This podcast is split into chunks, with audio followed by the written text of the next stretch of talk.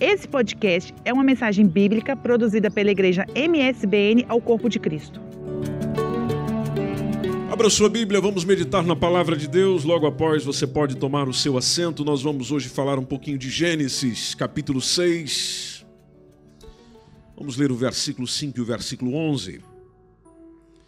Gostaria de partilhar uma palavra com vocês hoje, uma palavra que já foi ministrada aqui na igreja, ah, no nosso culto da manhã do dia 17 de novembro de 2017.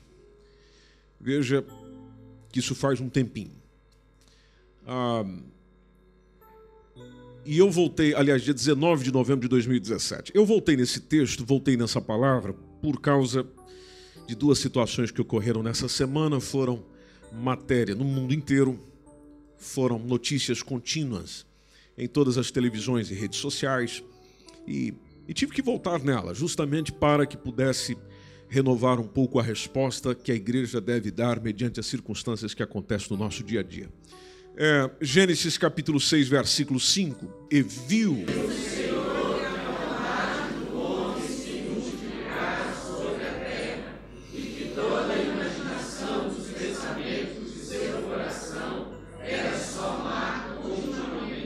Vamos ao versículo 11. Ele é rapidinho. Verso 11. No 3. 3. A terra, porém, estava corrompida diante da face de Deus, e encheu-se a terra de violência. Amém, meus irmãos. Pode tomar seu assento, por favor. Veja, minha gente querida, tivemos dois massacres em apenas, aliás, dentro de uma semana, três dias. O primeiro deles foi massacre de Suzano. Vocês devem ter ouvido sobre isso. Lá ocorreu no dia 13 de março, na Escola Estadual Professor Raul Brasil, no município de Suzano, em São Paulo. Alguém é de lá? Não, mas tem muita gente de São Paulo aí. A, a dupla de atiradores, como vocês perceberam nas notícias, a, inclusive apresenta-se que eram ambos ex-alunos da escola, matam, entram na escola com um arsenal, mata cinco estudantes e ainda duas funcionários da escola. A pergunta que se tem até agora, e que naturalmente a polícia vai desvendar, é quem eles seguiam. Quem eles buscavam como referencial para poder realizar uma atrocidade dessa. Tem razões, tem direções e naturalmente se busca isso. Outro que aconteceu foi no dia 15 de março, na última sexta-feira, o australiano Brenton Tarrant invade duas mesquitas em Christchurch, na Nova Zelândia, atira em quem está pela frente, transmite tudo pelo Facebook O resultado, pelo menos até agora pouco, são 50 pessoas mortas e muita gente ferida. O que mais se comenta? Quem ele seguia? Quem ele ouvia? O que é que ele lia? Ou seja, se associa que o comportamento nestes moldes tem um referencial. Se busca esse referencial até para poder entender a intenção, entendendo a intenção, poderá se investir em alguma prevenção. Duas tragédias que nós vemos por causa de convicções condenáveis ao nosso, nosso primeiro olhar, porque nenhum de nós ficamos insensíveis com uma coisa dessa. Aí a gente vai para a perspectiva bíblica sobre a violência, e, e aqui eu volto um pouquinho no que foi estudado lá há quase dois anos atrás, mostrando que o primeiro episódio violento que nós temos registrado nas Escrituras foi aquela rebelião humana que foi protagonizada por Caim, onde ele assassina o seu irmão. É, é quando entra a, a, para a história bíblica como a inauguração da violência na face da terra. Aí depois dali, dentro do livro de Gênesis, nós vamos tendo o evento sendo mais repetitivo e vai acrescentando a degeneração humana. Daí a partir dali não para mais. Aquilo vai entrando numa escalada social é, é, cada vez maior ao ponto de homens sanguinários. Isso já acontece no início de tudo em Gênesis 4, onde homens sanguinários começam a louvar os seus feitos violentos. Onde eles começam simplesmente a trazer elogios a si mesmos e elogios diante dos outros pelos seus assassinatos. Gênesis 6,4, que nós não lemos, mas está aí na sua Bíblia que ainda está aberta, nós vemos até que eles eram cultuados como verdadeiros heróis. Que era o que talvez estava na intenção desse pessoal que cometeu essas atrocidades essa semana. Aí depois nós temos na continuação até do Gênesis 6, a, a, a, vinda e até a história está a contar sobre o dilúvio, a violência, a depravação daquele tempo.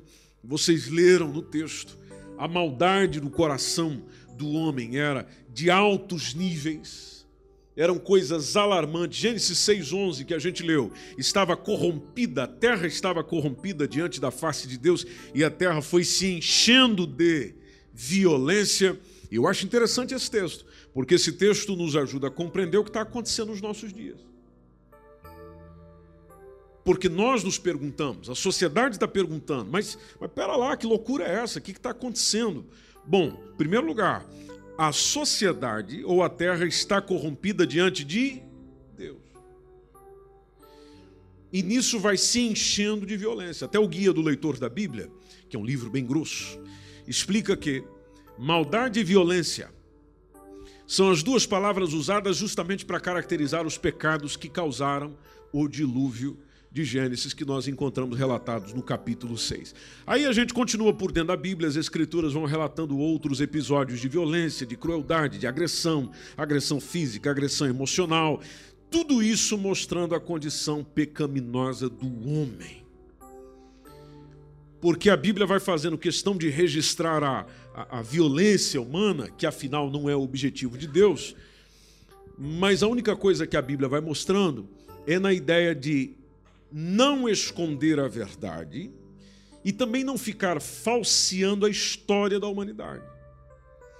Onde aquilo que você lê de violência na Bíblia, nós encontramos como referência mostrando a justificativa do, do porquê ela acontece, não para ser repetida, mas para que a justificativa do porquê acontece seja abandonada para que haja mudança de vida, para que haja mudança de comportamento quando nós corremos pela Bíblia, a Bíblia faz questão de registrar tudo isso e, por amor à humanidade, ela também mostra o registro daquilo que Jesus se submeteu, que foi a maior de todas as violências, que é justamente a morte, para que o ser humano não fosse mais obrigado a essa morte espiritual continuar matando os outros.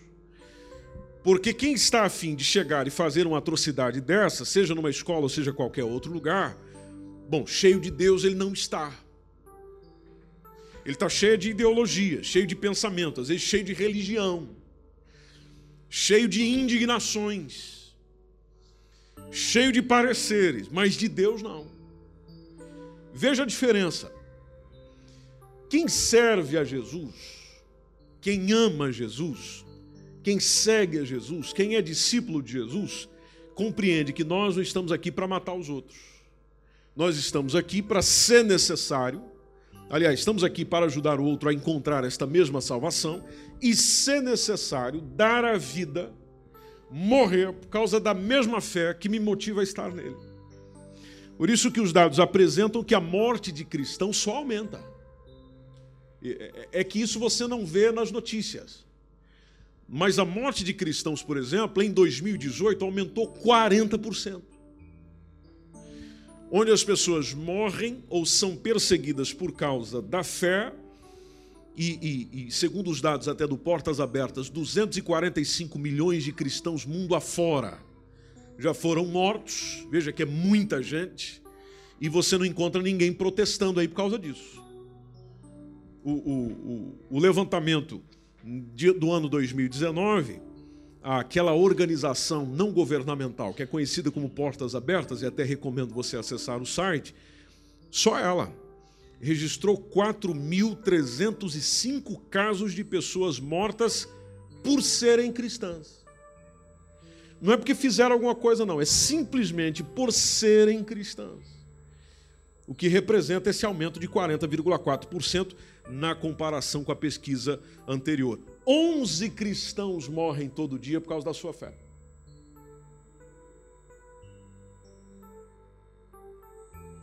Você não vê ninguém noticiando isso. Você não vê nem naquela notinha de rodapé.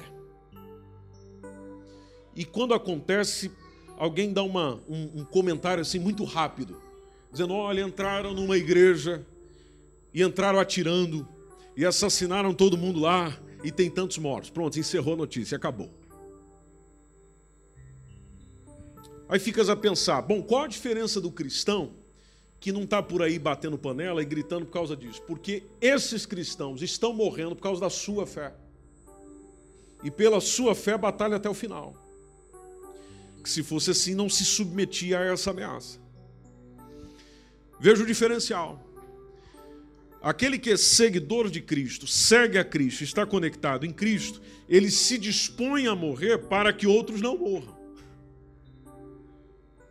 Agora, quem não é seguidor de Cristo e não teve esse encontro com Ele, é que é capaz de colocar um arsenal dentro do carro e planear por meses um ataque para chegar num local como esse e meter tiro em todo mundo. Quando eu vejo esse tipo de coisa acontecendo, em primeiro lugar, eu lamento, o coração chora, em segundo lugar, eu vejo o quanto que a nossa sociedade precisa de Jesus. Jesus Cristo.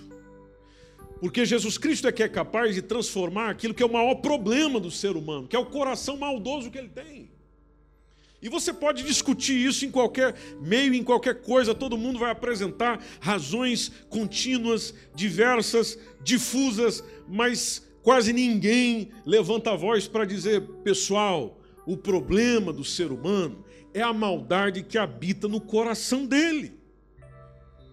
Quase ninguém confessa isso, ninguém diz isso, ninguém expressa isso. Nós ficamos, é, continuamos buscando a, a, a solução ou, ou a, a, a, resposta para a pergunta nas questões econômicas, nós continuamos buscando resposta para essas perguntas nas questões educacionais, nós continuamos buscando resposta para essas perguntas na, nas motivações das ideologias do presente, esquecendo que todas essas atrocidades e massacres e comportamentos terríveis do ser humano têm a ver com aquilo que a Bíblia diz há séculos: é a maldade que tem dentro do coração do indivíduo. Enquanto Jesus não fizer parte da vida desse indivíduo, ele é um ser perigoso. Porque é no verdadeiro discípulo de Jesus que você encontra uma transformação de coração, onde ele não é ameaça para ninguém, onde ele não está para destruir ninguém, não, muito pelo contrário, ele está para trazer benesses para o ser humano, benesses precisamente para o outro, porque a maior manifestação do amor de Deus em mim está naquilo que eu faço pelo outro. Aí nós olhamos para a realidade dos nossos países e vemos altos índices de criminalidade, elevada taxa de homicídios, elevada taxa de roubos, elevada taxas de sequestro, elevadas taxas de atos criminosos, o que é muito semelhante à cidade de Nínive. Quando você caminha pela Bíblia, e, e, e dá uma passeadinha lá pelo livro do profeta Naum, você encontra o relato da cidade de Nínive, precisamente lá no capítulo 3, versículo 1, onde havia derramamento de sangue contínuo naquela cidade. Era uma loucura. Os assírios eram um povo terrível, tanto que os assírios chegavam, dominavam um povo, para mostrar a presença e a imponência deles, eles matavam todo mundo, retirava o crânio do indivíduo e fazia paredões só com crânios. Para quê? Para que os outros vissem aquilo e dissessem: "Ah, nós temos que temer os assírios". Veja, aí é o que muitos estão buscando, colocar medo nas pessoas. Quando que um, um indivíduo que tem Cristo, em si mesmo e desfruta dessa presença de Cristo em si mesmo, quando que ele vai colocar o terror na vida do outro? Jamais. E se ele assim o faz, mostra que o Cristo verdadeiro, apresentado nas Santas Escrituras, não é o Cristo que faz parte da vida dele.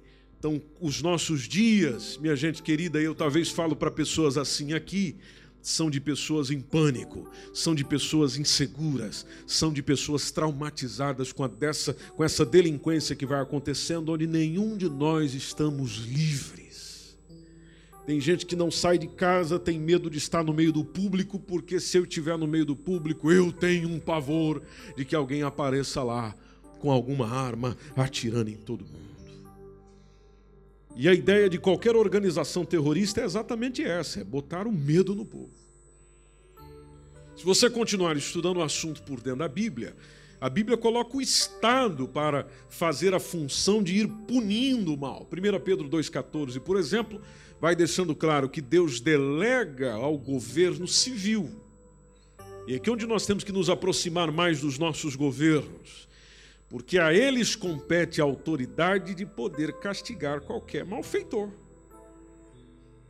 Se você continuar caminhando por dentro da Bíblia, Romanos capítulo 13, versículo 4, lá está o apóstolo Paulo dizendo que os magistrados são ministros de Deus e vingador para castigar o que faz o mal.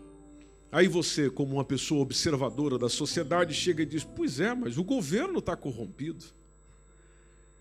A justiça está corrompida, o que é que a gente faz? Bom, mostra o que nós lemos no versículo inicial. A distância que o ser humano tem tomado de quem? De Deus. É por isso que está ficando difícil. Ah, mas ele foi lá e fez em nome da religião, não sei o quê. Sim, mas quem disse que religião representa Deus? Ah, mas ele chegou lá gritando o nome de Deus. Sim, mas quem diz que ele chegou lá gritando o nome de Deus, mas fazendo uma coisa que Deus tenha mandado? Ah, mas ele disse que foi Deus que mandou fazer. Mentira. Mentira. E aí nós tomamos todas essas realidades do nosso tempo, ouvimos todas essas coisas, e como cristão, discípulo de Jesus, ficamos a perguntar: bom, o que, que a gente faz? Eu acho que a melhor saída é nós começarmos a nos vingar. Então eu agora como cristão sou ameaçado pelo grupo tal, vou colocar uma arma aqui e vou chegar e vou fazer alguma coisa. Não, não, não, não. Porque Romanos capítulo 12, versículo 19 diz: "Não vos vingueis a vós mesmos". A Bíblia condena qualquer tipo de revanchismo, qualquer tipo de vingança privada, qualquer tipo de justiçamento feito com as próprias mãos. É aqui onde você percebe por que, que o, o cristão é morto continuamente, 11 a cada dia por causa da sua fé, e ninguém revida. Bom, não revida porque ele sabe que vingança e tratamento justo não depende do que ele faz, depende do Deus a quem ele serve. É aqui onde ele vive com a confiança e a segurança de saber que Deus está no controle de todas as coisas e por mais que, por mais que nós vejamos isso acontecendo, não quer dizer que ele perdeu o controle. Outro detalhe: a gente só reconhece que existe um mal quando a gente vê o mal acontecer. Isso responde à pergunta que eu já fiz e você também faz, ou pelo menos tenta responder para alguns: por que é que Deus, o Todo-Poderoso, não impede essas coisas? É justamente para que o ser humano entenda o quanto esse mesmo ser humano sofre longe dele. Porque longe dele não existe paz, longe dele não existe sossego, longe, longe dele não existe segurança para a vida, não existe alegria. Que longe dele não se dá para utilizar as ferramentas que são eficientes para conflitar com isso ou para acabar com isso. De poder contribuir para acabar com a violência urbana, com a violência ideológica, com a violência doméstica, que dias atrás nós comentamos aqui. Deus deu ferramentas para isso. Uma das ferramentas que ele deu, por exemplo, que as pessoas estão esquecendo, é que nós precisamos, gente. Só que reconhecemos isso apenas quando acontecem catástrofes. Mas nós precisamos de uma lei moral absoluta o, o, esse, essa coisa do relativismo, onde cada um vive conforme o desejo, a sua orientação, conforme a sua cabeça, do jeito que ele quer, do jeito que ela quer, isso não dá certo. Isso acaba com a sociedade. Isso destrói famílias, destrói sociedade, destrói pessoas. Nunca deu certo. Para criar uma, uma boa sociedade do ponto de vista cristão, é necessário, em primeiro lugar, um firme sentimento do que, que é certo e do que, que é errado. Mas vocês podem ver que nós nem entramos em acordo na sociedade com relação a isso. Aquilo que eu acho que é certo, o outro acha que é errado. O que eu defendo como errado, o outro acha que é certo. Aí eu te pergunto: como é que vai haver ordem? Traz isso para dentro da tua casa e você entende melhor. Se lá na sua casa cada um faz conforme acha que deve fazer, que organização que você vai ter lá? Como é que as coisas vão correr dentro do seu lar? Pode ver que não dá certo, não tem como. Aí vem o teu filho, faz o que quiser fazer, do jeito que quiser fazer, da forma que quiser fazer, e ainda olha para sua cara e diz: Não, eu não concordo com você, eu faço do meu jeito, é a minha maneira. Aí eu te pergunto: que paz que haverá lá dentro? Que ordem social haverá dentro da sua casa? Nenhuma.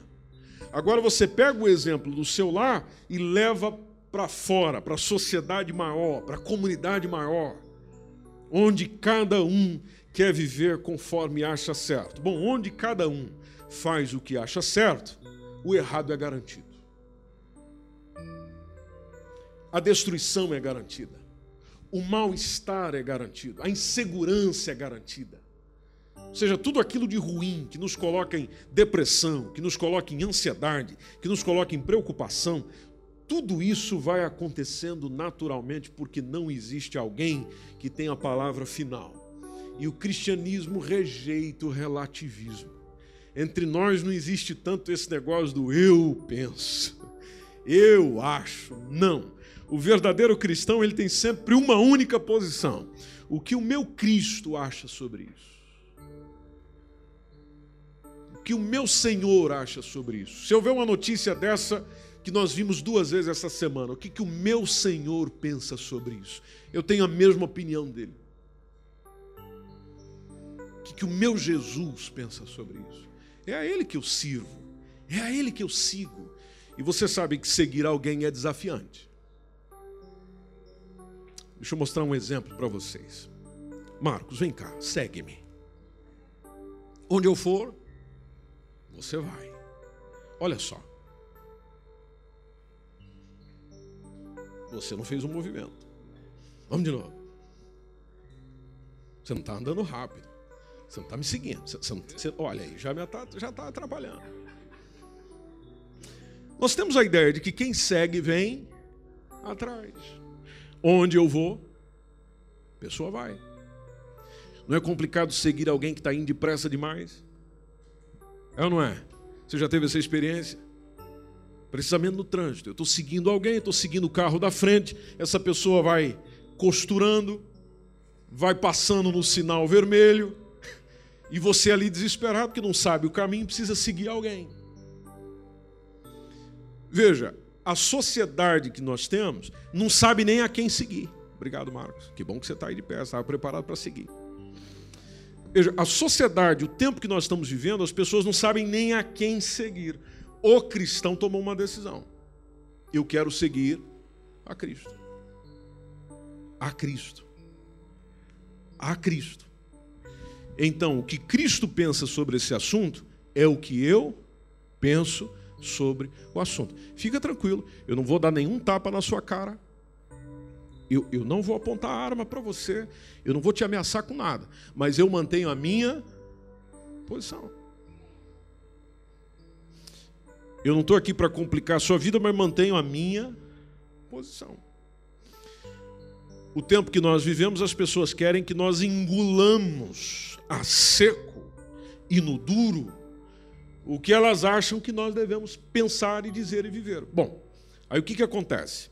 Acontece aquilo que nós estamos a perceber na nossa sociedade, do conflito de ideias, no sentido de que isso desperta no ser humano, já envolvido pelo relativismo, um desejo de fazer valer a sua vontade, e aí nós entramos no conflito. Aí você fica a pensar: Mas, pastor, como é que eu convivo com o muçulmano?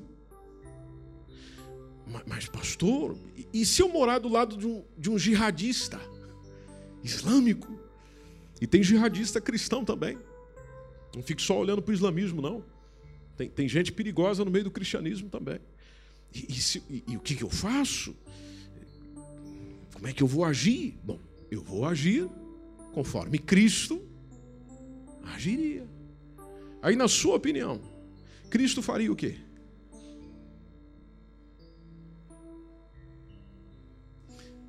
Está a ver a importância de nós conhecermos melhor Ele? Se Ele tivesse no meu lugar, Ele faria o quê? Jesus não encontrou com os indivíduos difíceis no ministério dele? Encontrou, não encontrou? Você percebeu o que, que ele fez? Você prestou atenção no que ele fez? Ele chegava lá já mandando o indivíduo para o inferno? Não. O que você percebe em Jesus? Vocês não percebem nada em Jesus, gente? Estou conversando com vocês. O que a gente percebe nele? Amor. Está tá começando aí. Compaixão. Paz, misericórdia. Olha aí. O que mais? A paz reinava nele. Quem tem paz para dar, compartilha o que tem. Agora, interessante. Com seus contradizentes, Jesus dialogava. No diálogo, ele vencia. nós, como cristãos, estamos perdendo a capacidade de quê? De dialogar. Hum? Perdendo a capacidade de dialogar. Bom, quando eu começo a perder a capacidade de dialogar, então já evidencia que eu não tenho segurança da razão que eu julgo que eu tenho. Se os princípios que Deus traz para nós para que haja uma sociedade organizada são os melhores para o mundo, por que, que nós temos dificuldade de provar isso? Por quê? Se os princípios morais que ele traz para todos nós é o que coloca ordem na casa, por que, que nós temos de dificuldade de dialogar sobre isso? E uma das respostas para isso é que nós vamos à igreja e talvez você veio aqui hoje por causa da sua necessidade pessoal. E na sua necessidade pessoal você foca, você tem o centro, você quer que seja resolvido e esquece da necessidade do outro. Ou seja, eu só preocupo comigo, esqueço dos outros. Eu quero é que o meu problema seja resolvido. Eu estou indo na igreja para que Jesus resolva o meu problema, não o nosso. Quando perdemos a consciência do nosso, e o Vitor pregou sobre isso aqui há tempos atrás, quando perdemos a consciência de comunidade, de sociedade, nós, com a malignidade que existe no coração, começamos a sondar apenas o nosso umbigo, onde tudo o que eu quero é que todos sejam como eu sou. Não foi o que motivou o rapaz que entrou nas duas mesquitas? Segundo a imprensa, na ideia dele, o que, que ele quer? Primeiro, que o pessoal saia do país. Também diz que ele é de extrema direita. Supremacista branco. Os brancos é que tem que reinar.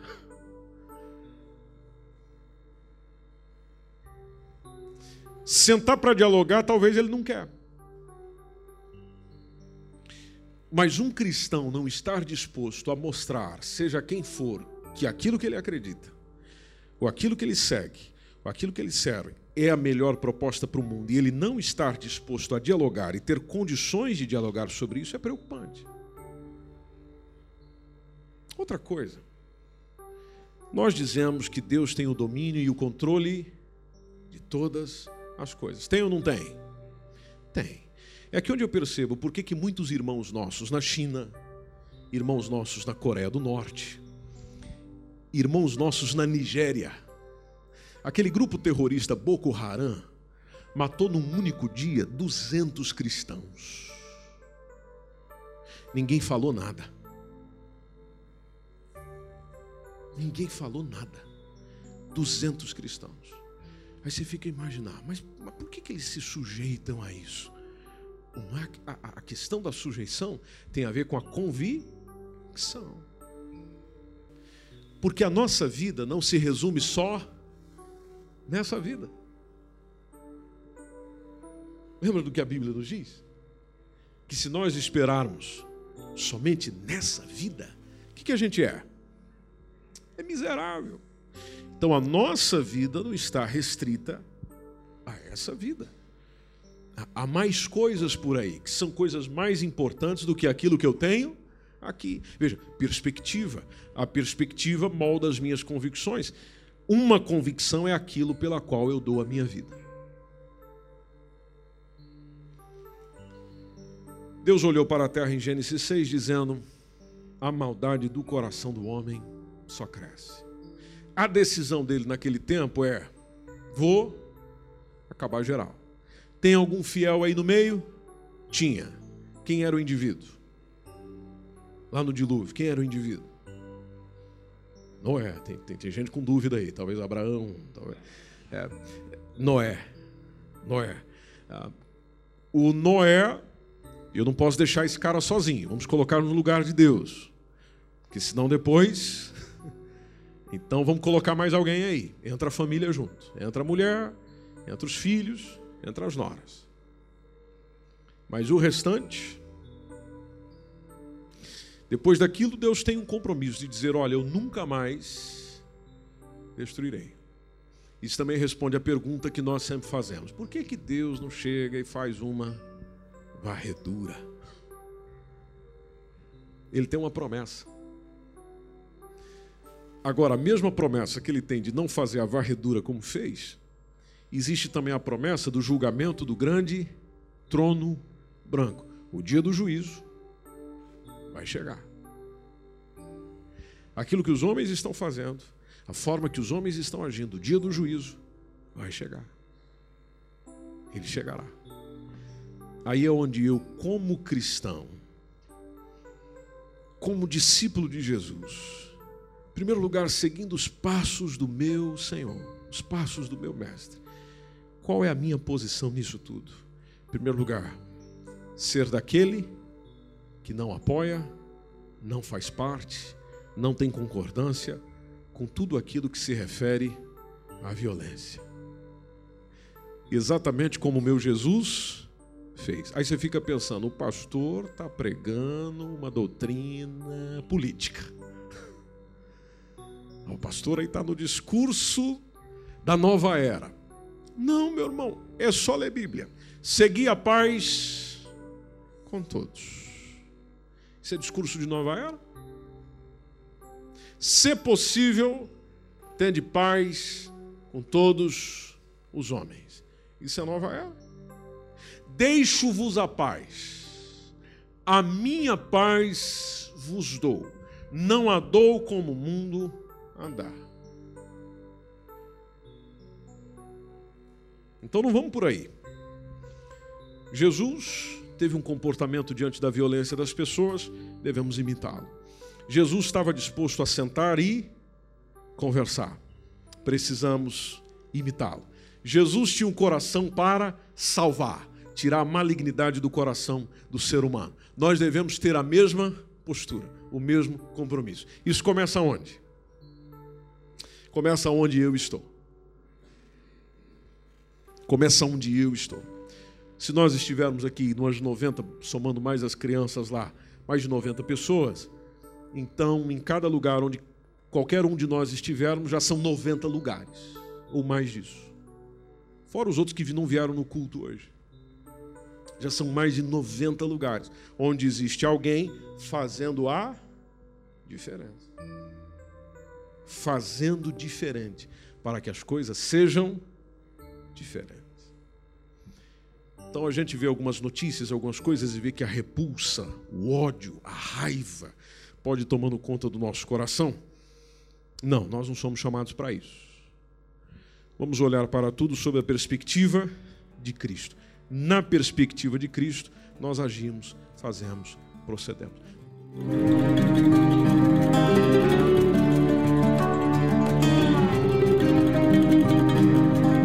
Esse foi mais um podcast, uma mensagem bíblica produzida pela igreja MSBN Oeiras. Siga-nos nas redes sociais, Facebook, Instagram. Subscreva o nosso podcast e também o nosso canal no YouTube. Saiba mais em msbnportugal.com.